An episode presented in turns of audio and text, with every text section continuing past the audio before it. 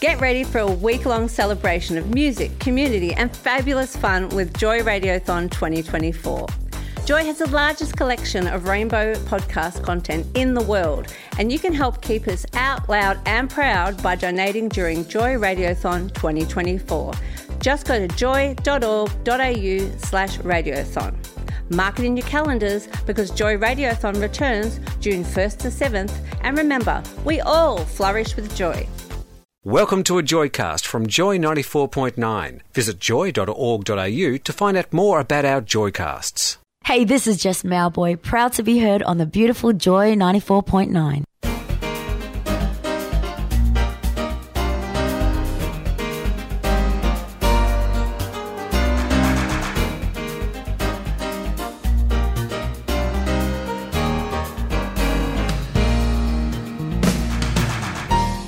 Hello and welcome to Been There Done That on Joy 94.9.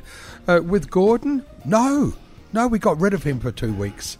And But I've still got Phil. I'm here in the Gordon Free Zone. Oh, yes, I know. It's, it's Chris here in the Gordon Free Zone.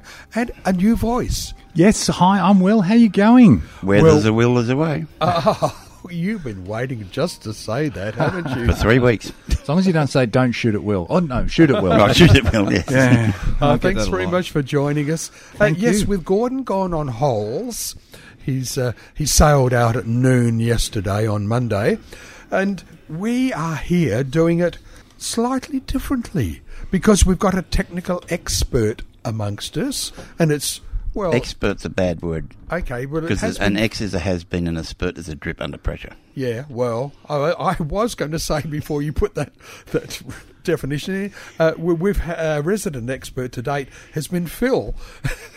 Oh, I've been superseded, have I? Well, a new area of expertise. or somebody actually qualified in something is here yes. to speak. What's your qualifications, Will?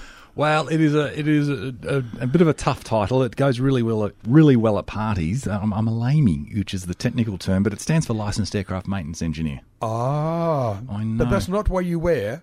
What you you don't wear lame. No, well, I try not to be lame, but it's actually really good when you go on your um, trips overseas and you write in your customs form what your profession is, and I write LAME, Yeah. and they go, and they get quite a bit of umbrage about that. They go, "What's a lamey?" You know, and they think you're having a laugh with it, and they go, "No, mate, it's." And you work at an airport and you don't know what a lamey is. You know, come on, it gets Well, tough. We generally don't know what happens at an airport and with aircraft and all the background. Mm-hmm. Yes, we do. We see on these shows every week. The plane pulls in, they fill it up with petrol and change the food and empty the toilet. Oh, And yeah. That's all they tell us. If And you're fill the water. Oh, I hope they do. But we'll find out about that in a little later in our show.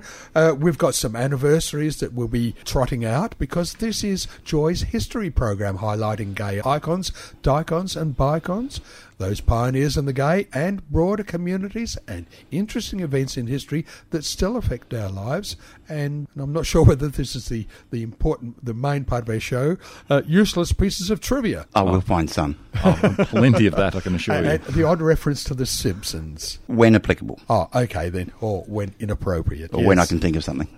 I had a very, very busy weekend, and my attention was diverted away from things that had happened in our nearby country.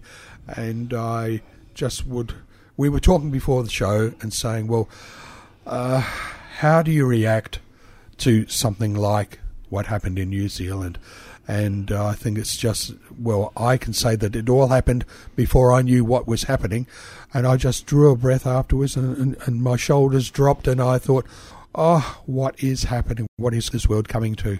Yeah, look, it's it's certainly a tragic scenario. It's certainly sad for the whole world what's transpired. All I've really got to say about it is um, uh, my thoughts and condolences go to all the uh, victims, their family, and their friends, and um, all the people who are involved in uh, dealing with the horrible scenario. Our thoughts are with you, and um, I hope you find the peace and recovery as soon as possible. Indeed. We, we seem to be facing tragedies all around the world of various kinds floods, bushfires, aircraft falling out of the, the sky, as well as random acts of bastardry. And uh, they're, they're becoming more frequent, and you sometimes wonder well, for me, it's not the normal. The No. current generation might consider that that is normal, but it's. Uh, Uh, I'm from a different era, I, and I think now news can be spread instantaneously, where certainly 50 years ago you'd wait for the, well, maybe not the newsreel, but things would take a lot longer just by the nature of the transmission. Do you think this might be half the problem? Is that when a nasty event happened around the world, say 20 or 30 years ago, it took so long for the details and the information to get around. It became old news very quickly. People didn't get the time to get upset or didn't have access to that bulk information to get upset and fester into something violence, into Well, we- something violent like what we've seen recently. We couldn't share our feelings with a bunch of randoms either. Yeah. So you'd be sitting there watching, say, a TV coverage of yeah, the uh, hijacking in the Middle East. Yeah. And there'd be video of it, but it wouldn't be live. And it would be a point of discussion, and then you'd, you'd move on. You didn't share your thoughts on Twitter or anything. Hmm. Well, the best event that I can reflect upon is upon when 9-11 occurred. Hmm. I was in bed asleep or sleeping with my little radio going, and after midnight, uh, in came the first of the stories of there's a plane crashed into the, the buildings, the World Trade Center buildings. And I thought, oh, what's this? And then they become a little bit more agitated, and I jumped out of bed, put the TV on, and I sat there till four o'clock in the morning. And that, that was the immediacy of it. We've had the immediacy of, of war with the Vietnam War, but before that, as you said, Phil, it, it was what came back uh, on postcards. But my reaction to 9 11, I actually saw live the second plane hit. Hmm. Because Yeah. Sandra Sully was live on air for the late news on Channel 10, and behind her on this screen, this plane flew into a building. My reaction was, wow, they got those graphics going pretty quick. I had no concept of a second plane or anything. I thought, well, you know, the graphic department just came and demonstrated this. But It was quite an interesting moment, and I was at work at the time when that happened. And I walked in from a job, and they had images of a, a aircraft had crashed into a building. So we had one building on fire, and I remember standing there and going, "Something's not right about this." Because if an aeroplane was to fly into a building or into a mountain, it's usually obstructed by weather. And it was crystal clear, and I go, "There's something not right about this. It's crystal clear, uh, perfect conditions." It didn't hit your mind that a pilot could be trained to fly into a building. Yeah, well, that too. But I mean, and then all of a sudden, the second aeroplane sailed in, and we just instantly knew that right, this is a whole different ball game here. So yeah, sad times. Sad indeed. So, um, this is the new normality? I certainly hope not. I hope not But either. our sympathies do go out to all involved. One of the other things that has happened around in the last weekend or so was uh, the beginning of Multicultural Week here in Melbourne or in Victoria and the Melbourne Queer Film Festival. Someone told me there was a car race on as well. A rather grand race Oh, with lots of lots of foreigners in town. yeah, but lots of gentlemen's as well. Oh, very much. Well, there's lots of girls hanging around too, but Yeah. not too sure if they want the cars with the boys. apparently, Um, the, had, the town was buzzing. yeah. Well, apparently they had world record or record crowds there this year, which is a good thing, and I, I think certainly the weather helped that along a fair bit. But oh, it's yeah. fabulous to see that uh, the public supporting it. And one of my shows ended up on Sunday night. Uh, I was still in town at a quarter to midnight, still catching my la- next to last train. But you'd think it was 12 o'clock in the midday. There were so many people around, and the weather was such that they were just sitting there, just looking at the stars or watching the passing parade. And I thought, yay. No, and it's excellent. And another good thing to acknowledge is that everything was done peacefully, and everyone enjoyed themselves, and nobody got hurt, which is great. That's right. Philip, you had a name of one of the drivers who didn't do successfully at the Formula One. Daniel Avocado. I love that. It is. Well, the, the little boy, he's three at best, I would reckon, and he couldn't pronounce Ricardo. Yeah. Or didn't need to pronounce Ricardo because everybody knew who he was talking about. Yeah. So that's that's the highlight of the weekend for me. good. We'll see the cars repainted in avocado green next time Well, round. black and white didn't do him any good. Uh, black and white, black and yellow. Yeah, wow.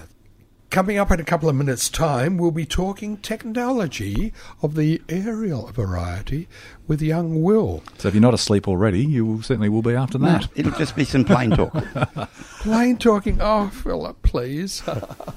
now we've got a, uh, Karen is going to sing a song for us. Um, looking for love. What's her name, please, Phil? I was it Martinez or Ramirez or I've never heard of her. You're on Joy.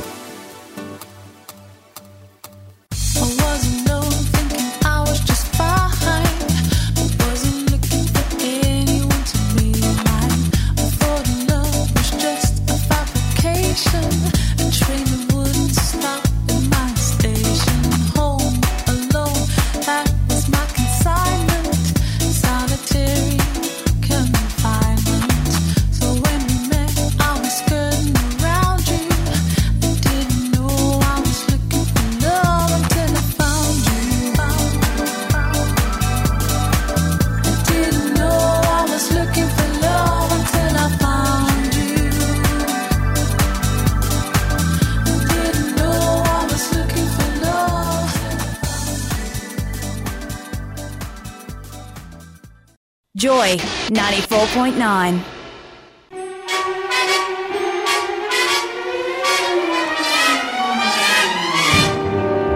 Come fly with me, let's fly, let's fly away. This is your captain speaking. If you can What's your name, young fellow in the front seat there? as a bar- My name is Will. And what do you do, Will? Well, I'm a licensed aircraft maintenance engineer, which is uh, for short a LAME or a lame. Um, so, as I said, it uh, goes well at parties when you uh, people ask you what you do for a profession. But uh, yeah, I've been working on and uh, well, certainly working on airplanes since I was 12 years old. Uh, I started at Ansett in 1988. I did my formal apprenticeship with them as an aircraft maintenance engineer, and then when I was 23 years old, I did my series of exams with the government and uh, did my first license on the 737 Classic. So I became a licensed aircraft engineer. Wow. I- now, can I just see, say to you, young Phil, such an ego in the studio. We haven't had an ego like that since Gordon was here. I, I don't detect ego. I, I had an interesting experience of going through the Ansett maintenance hangar, Mhm. obviously many years ago, Here in Melbourne. here in Melbourne. Yep. And there was a brown stain along the outside of the fuselage. And the people, or the person giving us the tour, asked what we thought it was. Now, unfortunately, some people said it was the toilet, but that would have been blue. Do you know what that stain would have been? Nicotine? nicotine. Hmm. Disgusting nicotine pulled out of the air in flight. It is incredible. Yeah. Sticking to the fuselage. It used to actually, uh, obviously, having uh, cigarette smoke in the aeroplane is a very bad thing for the passengers, and it was rightful that they got rid of smoking on the aeroplanes. Also, had created a danger with potential fire, etc. But one of the good byproducts of having smokers on an aeroplane was that it actually showed you where the leaks were, so you could uh, give, give it instant attention to the structure. Hello? Yeah, yeah believe it or Now, not. now, now, are you the person or one of the people of the team that actually look for the things, the faults in the aircraft as it's standing there before it even leaps into the air? Yes. Yeah. And so you're the service technicians in between flights? Yes. Yeah, we uh, and depending on the type of flight we do, it depends on the type of check that we have to do. But generally, most of the checks are done overnight when the aeroplane stops. I was going to say, sometimes the turnarounds are pretty quick and they haven't even had chance to, to do much. Exactly, but when you're flying a twin-engine aeroplane over uh, great distances of water, we have uh, specific turnaround checks that we do on the aeroplane called an ETOPS, an Extended Twin Operations Check, for example. And um, we need to ensure that everything is, all the fluids and that are serviced and everything is, you know, up to a higher standard. And we do a recertification of the airworthiness certificate for a particular flight like that. Now, I've got a quick random question. Mm-hmm. I'm a computer engineer. I know the inside of a computer backwards. Mm-hmm. Yet I couldn't publish a newspaper or a newsletter. You know the inside of the plane backwards. Could you land a plane? Yes. Okay, that's nice to know. And look, flying a plane really isn't as hard as what a lot of people think. It certainly is a skill. Once you you learn that skill, and it does take a little bit of time, but you uh, flying one airplane to another. I mean, airplanes have their general characteristics. Yes, I mean, I had a fly. But you have to certify for each type of plane that you fly, don't you? Yes, exactly. But I had a go. I had some simulator uh, a few months ago, and I got to fly the A330 for the first time, and um, it has some very unique handling characteristics that I wasn't used to. And I landed it, but I landed it pretty hard. I It's must not like confess. Bugs Bunny, Bunny who was falling from the sky and he hit the air brakes so he didn't hit the ground.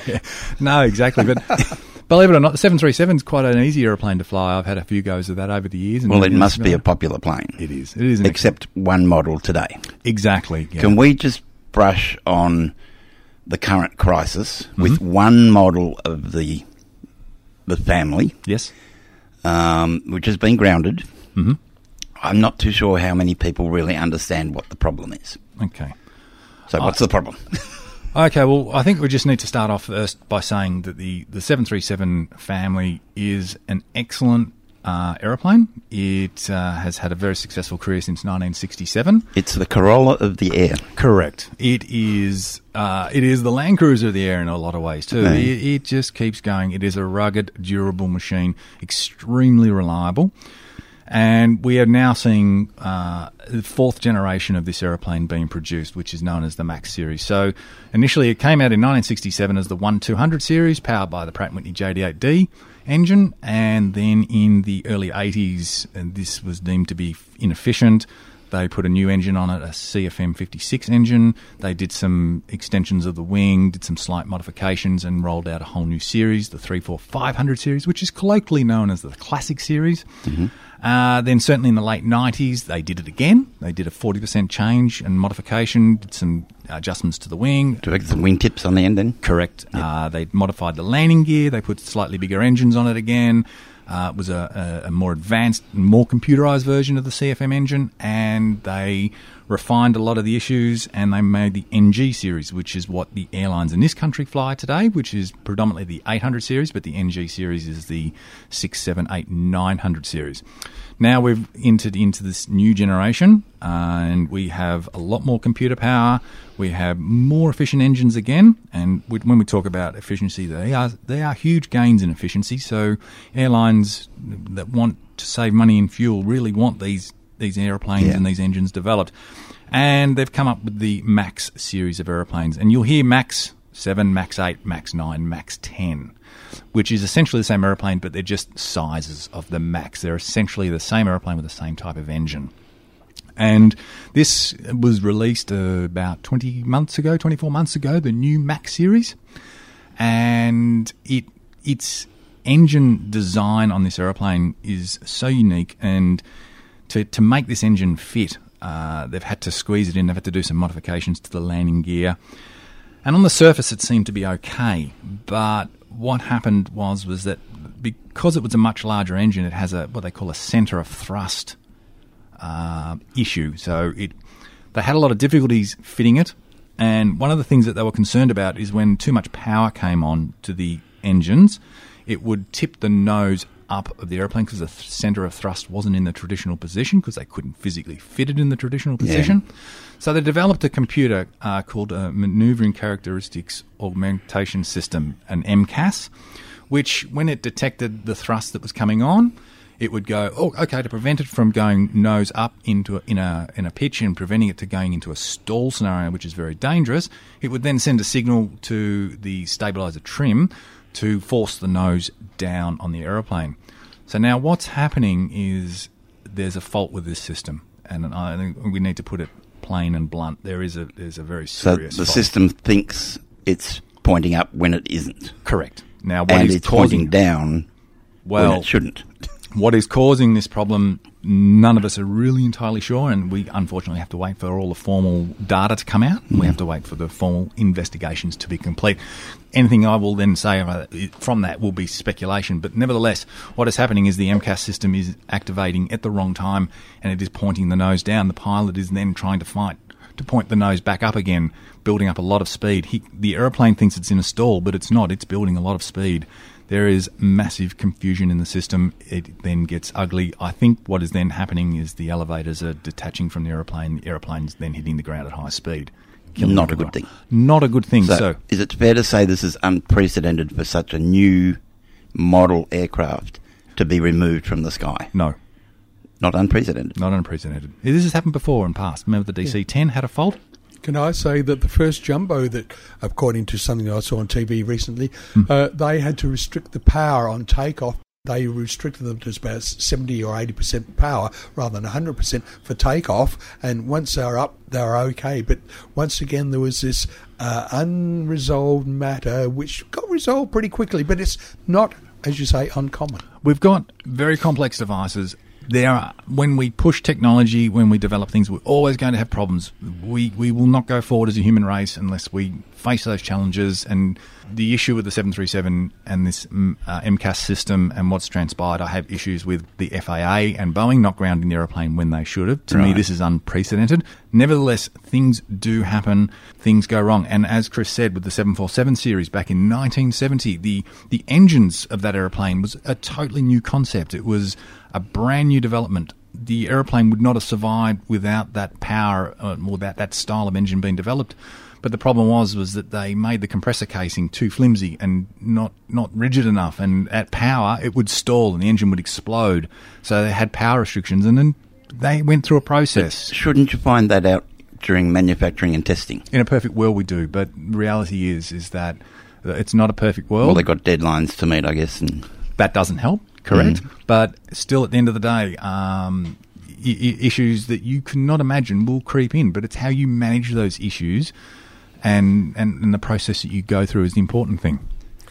Well, we've got young Pandora here talking about smile and shine. But that's what you do. It's like a concours. You kick the tyres. And light the fires. Exactly. No, we're joking. It's far more serious than that. But you're on Joy. Been there, done that with Will, Phil, and Chris.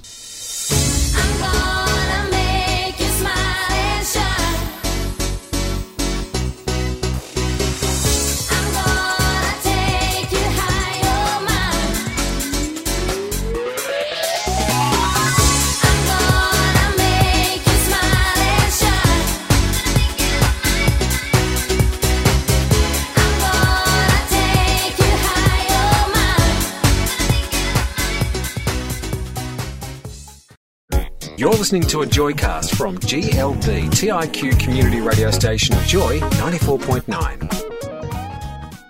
You're with Will, Phil, and Chris. Chris See, is going to have to change your name to Bill. Yeah, or something like that. You're you're Dill, or yeah, You can be a Dill. Okay, I'll be a Dill. Terrific indeed. Thanks very much. Yes, been there, done that as a show. Normally it's in the history items, and uh, but today because of Will's expertise as an aircraft engineer and a lame one at that, we have got his expertise in some of these little chats. But now we're going to be talking about some of the anniversaries that are falling due at about about this time. Someone who is of the modern generation, as opposed to old and, well and truly buried. We've got Jim Parsons, the US actor from Big Bang Theory, where he represents the character Sheldon Cooper. A birthday on the 24th of March. Born in 1973, going strong. But Phil, what did you reckon he's done to the show? Killed it. Killed it. He didn't want to play anymore. Oh, and I think the um, the producer, whose name escapes me right now, he did Two and a Half Men. Um, it'll come to me after we. Anyway, they both decided, uh, is it the eighth or ninth season? And when you're dealing with actual humans, they tend to age. Uh, oh, Whereas yes. The Simpsons will go on forever. So the other cast members are moving on with their other careers, and they fall apart basically. Yeah, yeah, so he's got young Sheldon to go on with. Yeah. which isn't the same. I mean, it, it's like watching a prequel Yeah. where everything about his personality is, is, is is explained. Now, i he's the character who has introduced me to um, Asperger's and OCDC. Oh, no, o- OCD? OCD, yeah. You ACDC? No, no, I, that's, that's a band, so they tell me. Well, Uh, no, there's but- nothing and- wrong with it him. His mother had him tested. That's right. That's right. But it, it, it is an opportunity in the modern social media to represent a slice of society that hasn't been represented favourably in the past, and to put a not a comical or a, uh strange face to it. It's creating a connection, a reality connection. Yeah, I think he's also just displaying pure genius in a socially inept way. Because I used to work with a guy who had Coke bottle glass glasses, two hearing aids, and a speech impediment. Yes. he was a walking computer. He literally could redo code overnight that the R and D team might have spent a week on. So his knowledge and his thought process were from another world. But, but that's just the brain reorganising its connections so to, to favour what works and what doesn't work. yeah, but he couldn't function in a crowd. And if we wanted No. to put him to sleep, we just turned the heater up. It's the only way to shut him up. so I, I just see a lot of Sheldon in, in actual humans that I've known. The other thing of- with Jim Parsons is that he is married to his male partner. That's right, he's gay and in Hollywood. I know. I Scandal. It's a bit unusual, isn't it? Well, that's what I keep saying every other week on this show. well, at the Melbourne Queer Festival, uh, there's a couple of films of Hollywood as it was in the 40s and 30s where all these particular uh, events were occurring under the radar. And now they're being re exposed, and we're thinking, oh, such a sordid time it was. Not like it is now, but it's the same thing. We've, we, there, there is a degree of uh, public knowledge of what's occurring now and taken for normal, whereas previously it was uh, scandalous. That has uh, reminders of Graham Kennedy in our own country. Yeah. Exactly the same thing. precisely. What yeah. was it unusual to put your boyfriend in the boot of your car and drive him to Frankston? But yes, it's how you present some of the, not the oddities, the variations in characters that are around in the street walking up and down every day of the week. but it shows the acceptance of him as an actor being openly gay and employed. Oh, yeah. Because the problem, I would imagine, up till now is that I can't tell you who I really am because you won't hire me. No. Because gay is a But- but such a disadvantage. Yeah, but sadly, you know, with, with a series called Glee, there was uh, there's been an actor in that who was confused to the point of desperation and is not longer with us. And I don't think Jim Parsons is confused or, or out of depth or at desperation point. He is confident in his person as he is, and he's representing this other character as well, who is confident in his own way. But in favour of Glee, they actually had gay characters oh, true. on screen. Yeah, yeah. A couple of the films on the Melbourne Queer Film Festival are developing this aspect of coping with the internalised homophobia or the reality. And it should be explained to the masses that being gay is nothing new. Oh, It's been around a while now. has it? Yeah. Probably check back in the Bible. A couple of thousand centuries. Yeah. Yeah. So it's not, not something new to be worried about. Also on our anniversaries list is one person that is part of a whole series of people who've been involved with technological advances in um, industry and in science and, te- and general technology. We're talking about Arthur C. Clarke. Thank you. A UK science fiction futurist writer, born back in 1917 and uh, death is recorded in 1903, 2008. He had the concept of a space station. And he had built a whole story around it, and I forget the name the name of the film. Space, yeah, space. Uh, 2001 Space Odyssey. Oh, really? which is the most watched film in my life. Think of the person who had the concept. Make that leap. Yeah. See, that film came out in 1968. The 1960s was somewhat known for space travel and it was front page news. Yeah. So it was very topical.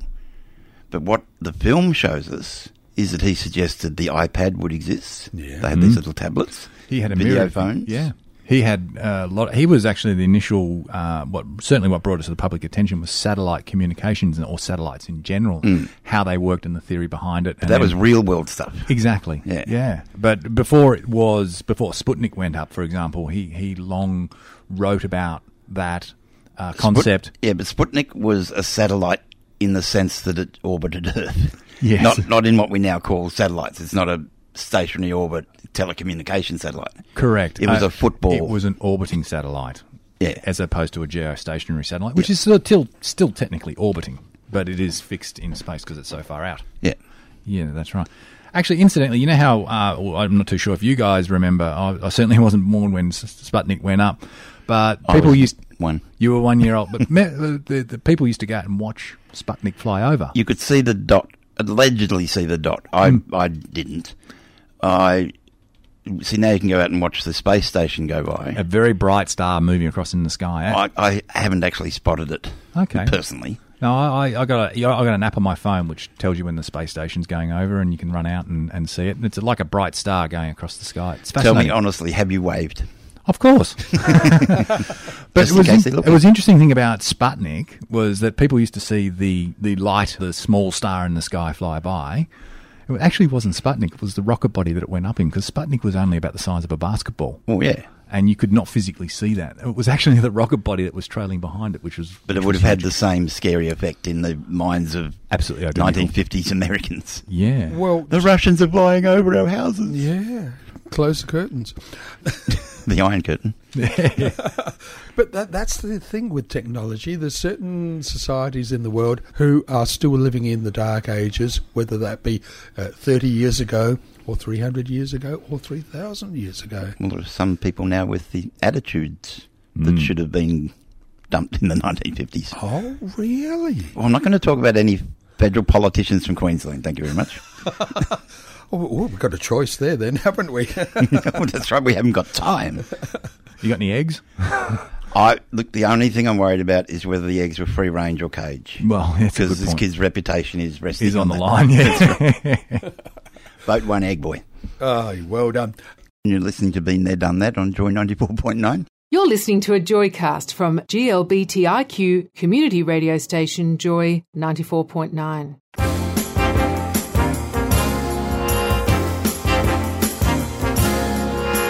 94.9. Hello, do you say that to all the passengers, Will, or not? Well, on occasion I do. Now, that was a TAA commercial, believe it or not. That song was used in, in 1967 or something. Up, up, and away with TAA. TAA, that's the it. friendly way. You've got to remember that little tag. they also had a bus line as well called AAT. AAT, yeah. Ask about tours. That's the one. But they weren't flying balloons. The song was all wrong. well, that's true. But it was a great theme song for TAA. Who remember? Who here remembers TAA? I do. Yep, I do. And I, I got oh no, I got bumped from the last flights of Ansett and got uh, the inter, international replacement from Brisbane down to Melbourne, and it, and it might have been a jumbo for all I know, but we all us uh, non-international passengers were loaded on, and we didn't have passports or anything. We had to go through passport control. I was introduced to technology at Essendon Airport. Were you really? They had a colour photocopier, Yep. which for a dollar or something you could get a page. Mm-hmm. That they also their front door had this pressure pad that if you stood on it, the door opened magically. Oh, That would have blown your mind. It did. I would have been six or seven, and since then I've barracked for Essendon and have been into technology. it's funny how airports uh, bring uh, introduction to technology for people. Because my story, it was 1973 or 74. I would have been three or four years old, and I saw my first video game at Melbourne Airport. Mm. And it was a table, and it was the Pong, and you put 20 cents in, which was like a million dollars back Yes. then. And you you just little uh, rheostat knob, and you you a little tennis thing. I'm gonna beep beep beep. You can tell you're an And was- engineer calling it a rheostat. and it was um, it was like mind boggling. This is a TV game. It's just it was Yeah. the first time it, it's in any video game. the first time I was at well, I was at Changi Airport, and I was on my way back from Guam via Tokyo and Singapore. it it pays to book early when you want to travel around Christmas. Mm-hmm. Anyway, I went to the bathroom and went to wash my hands, and the tap came on automatically. Oh, I thought I'm on Mars. this is amazing. Let's just go back to one of the disasters that's happened to the airlines in the ra- recent years MH370, the missing plane and uh, the missing circumstances. Technology has moved on in the four years since then. They're now saying that instead of have, relying on uh, the aircraft mounted beaconing, we can use satellites that are in the sky and other uh, devices to track every flight that's in the air at any one time. That's correct. That technology's also been around for quite a long time. There's been lots of uh, development done. They call it FANS, uh, Future Air Navigation Network System. Yeah. Uh, that's all satellite based, but this stuff was always just in development. It wasn't implemented, and they still carried a lot of the older technology, and that was what the standard was. Unfortunately, when Malaysian Airlines disappeared, Yeah. and where it disappeared, a lot of that monitoring or that um, surveillance technology just didn't reach out into that part of the planet. Because there's no reason for any airliners to go out into the middle of the Indian Ocean. Uh, anything that goes from Australia to South Africa pretty much goes over the poles. Yeah. Uh, and there's certainly a lot of tracking uh, facilities out at that part of the world, but nothing through the centre of the Indian Ocean. So it fell in quite a unique part of the world. Was it coincidence No. or deliberate? No. As an aviation professional, the, the the stance is always the same. I will always say the caveat: we need to find the aeroplane. We need to formally investigate what's happened to it. Until then, all I can do is give opinions of what has happened, and anything I will say is just an opinion based on the evidence that has been brought to light and that I'm privileged to. Uh, First of all, the thing that drives me mad about Malaysian 370, and certainly it's now starting to air its ugly head in this recent incident with the 737 MAX, are the so called experts that are out there who want to get on the media, who have zero credentials and zero experience in the industry, coming out with the most crazy, most stupid, most unplausible explanations. Yeah. And high ranking TV and radio stations around the nation and the world are giving these people uh, credibility. They, and, they need a voice, don't they? Oh, it, and it Oh, just kills me. And Malaysian Airlines 370 disaster was rife with that. And Yeah. given the, the unusual circumstances and the little information that is available to anybody, uh, officially and unofficially, Um, they were grasping at straws, and the amount of idiots that came out there and clouded the whole thing with complete diatribe uh, really, really frustrates me. Uh, people say, "What happened to Malaysian 370?" What's your opinion? My opinion and my guess, and that's all it is, because we need to find this aeroplane and we need to uh, uh, technically uh, be, uh, assert what what is what actually happened. Now, all I can go by is the circumstances. Some of them are unusual, yes, don't get me wrong, but once again, plausible. And I also look at the aeroplane technically, and I know the 777, I worked on that very aeroplane, MRO, which was the registration of the aircraft. Its first flight was We may have found the problem. its first flight was Melbourne, uh, Kuala Lumpur, Melbourne, Kuala Lumpur. It stayed in Melbourne for about six hours during uh, its first initial transit. I actually had the honour of pushing that aeroplane out, brand new, Would that have had a digital or analog black box? digital. The signal, the beacon, lasts about a month after a crash. 14 days. Okay, not not as good as I thought. No. But that's the legal What about the signals? What about the recordings stored in? Is it static memory, or does it need power? How long can that black box sit? It's non-volatile. It's non-volatile memory. It's Okay, so it's there forever. If we can find it, yes, we'll have the data. we'll get answers. Yes.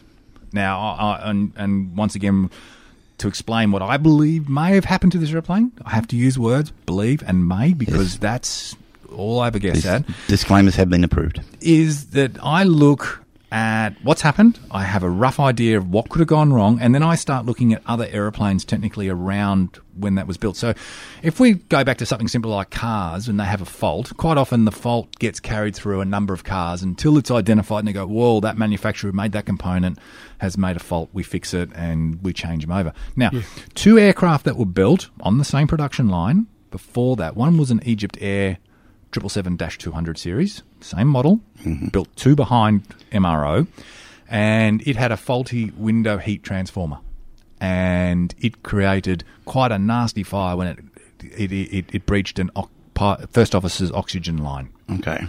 So, to me, all the characteristics about MH370 MRO, which is that aeroplane, and what happened to a sister aircraft has to me a lot of similarities. And what could have transpired when that event happened is plausible mm. to what could have happened to MRO or what could have happened Yeah. to MH370. And to me, it is not a, a pilot terrorism. First of all, terrorism, it's, it's it's instantly dismissed because if you were to do something as spectacular as MH370, the first thing you want to do is claim responsibility. well, That's right. zero people to this day have claimed Yeah. responsibility. There has been zero evidence of anything untoward. And I firmly believe that the pilot, I, I would just, not, not that it's not unplausible, but I just find it difficult to grasp, especially what I do know about an original fault with the aeroplane hmm. that goes on with its sister aircraft. And how it transpired and what transpired does have plausible synergy. And I think it is simply an accident. And I and that's where we can just leave that. Wow. Is that a good enough story for the press? Well, that's the thing. They- I think they- you've hit the nail on the head there, and that's probably why they don't like to get people like me because I just tell them that it's an accident and it's not aliens from space or Yeah. or, or How can we build on your story that has an ending? Or it wasn't a covert Russian spy in the E and E bay flicking flicking around with the computers and landing it on an island, and everyone, you know, come on, put your science fiction and Tom Clancy books down, guys. This is just an this odds on Yeah. it's an accident. And people- Reality isn't as much fun. and they don't like that, do they? It doesn't sell airtime for, for all newspapers or TV time, Yes. and that's the problem. Moving right along. Moving right along. well, we're going to be having you back with us next week. Excellent. So I think that we might have a few more questions because it's obvious, uh, not like walking out to your car, opening the door and jumping in and turning the ignition key. There's far more to your role in all these activities than we give you credit for. Uh, it might look glamorous when represented in the TV and in movies, but you do get your hands dirty. Let's put it that way. We do, yeah. On occasion, we do, at, uh, and sometimes it can involve, involve the toilet. So yeah, yeah. We won't be discussing that next it week. is fascinating the toilet system on an aeroplane. You should. But, but, but can blue icebergs fly from the sky? Blue ice, all that is, is that the, the tank has to have a, a base disinfectant. So you have a tank and you don't want the waste just going into a dry tank. So you just have a blue disinfectant. And what happens is, is so when a toilet, aircraft's toilet tank is emptied, they just just top it up with a little bit of blue disinfectant, and unfortunately, sometimes that blue disinfectant leaks if the Yeah. valve is not correct, and it goes into the panel. It freezes because it's minus forty up there, Yeah. and it eventually bursts the panel open, and a big lump of blue ice falls out. When you hit the flush Yes. button or pull the lever, Mhm. and that sound of rushing air, yes, what air pressure is that? Is that like opening the window? correct, it is. Why? Why don't your ears pop? Oh, because it's a little volume of air, and it's compensated back by the jet engines that is pumping air into the engine and Okay. into the cabin anyway. So yeah. Because I've often wondered if I got sucked in, where would I land? so you have the water ta- water waste tank. Never sit, remain seated when you press the button. That I think is the quick. That oh, is- I reckon my research is there's actually enough ventilation between the seat and the toilet, so that you wouldn't get vacuumed. Do you think that would have been designed into the? the I would have seat? mentioned it. Well, I know the toilet seats actually cost a lot of money. They do. Yeah. That's because they're specially designed. Once off, you don't go down to Bunnings and get a replacement Caroma seat from the their toilet range. Did you know the toilet seats on an aircraft are dampened? Because Well, you can I've, imagine. I've seen that they have been wet Well, sometimes. Well, Some no. people got bad aim. No, well, the thing is, is that if if, if, a, if a bloke goes to the toilet, and obviously Yeah. the natural reaction for a bloke going to the toilet is to lift the seat up. Yep. And then if the airplane gets in turbulence, you don't want the seat going bang down on the uh, on the toilet itself, Okay. frightening all the passengers. So it is dampened as it goes so down. pneumatically controlled. Correct. Well, so is my toilet in my new apartment. Oh, It's no. not as dampened now as it was five years ago. But it's not a vacuum system toilet, though. I hope not, because the people downstairs would be most upset. Oh, there's much more that we can find out from young Will when he comes back next week, and we'll hope you will be with us as we go down that road as well. Thanks for being with us today, Will, Thank you. Phil, and Chris. Bye from me. See you next week. Bye. Love radio? Joy is now on iHeartRadio. Turn us on anywhere. This Joycast is a free service brought to you by Joy 94.9. Support Joy 94.9 by becoming a member at joy.org.au. This podcast was produced by Joy Media. You can support Joy's diverse sound and diverse community this June by donating to Joy Radiothon 2024. Go to joy.org.au slash radiothon. And remember, we all flourish with joy.